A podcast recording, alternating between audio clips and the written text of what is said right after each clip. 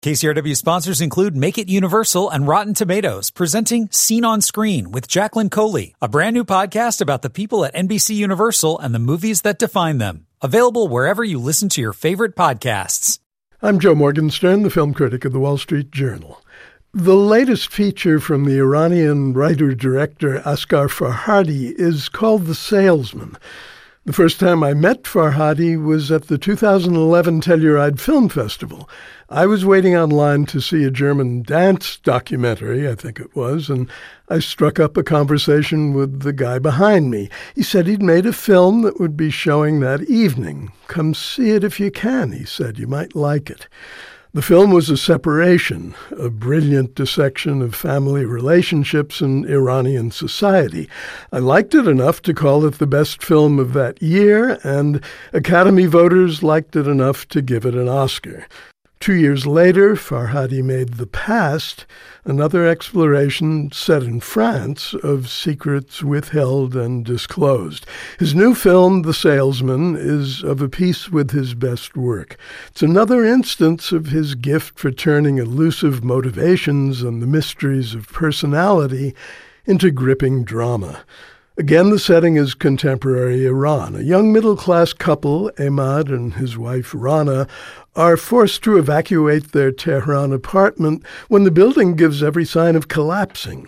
Is this a metaphor for the city and the nation? Could be, but it's definitely a case of a building threatening to collapse. He's a high school teacher, and they're both avocational actors currently appearing in a local production of Arthur Miller's Death of a Salesman. Emad is Willy Loman, and Rana is Linda, Willy's wife. When another cast member points the couple toward an apartment that might suit them, Emad and Rana grab the place and move in, only to find that the woman who lived there before them remains a troubling presence. If this makes the salesman sound like a ghost story, it isn't and it is. That presence is confined for a while to tangible possessions that the woman is inconveniently left behind in a locked bedroom.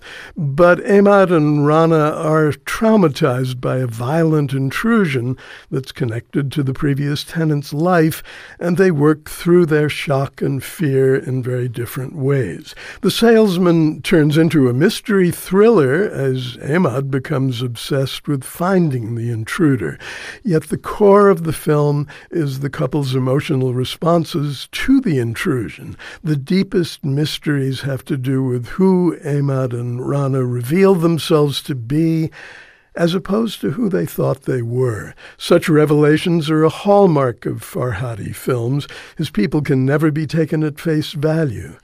That applies equally to the salesman of the title, who isn't Willy or Emad, but an elderly, unnamed Iranian salesman with a bad heart, a tragic demeanor, and a secret that puts him at the center of the pounding, pitiless climax. Arthur Miller would have admired the film for its intensity, but especially for its moral depth.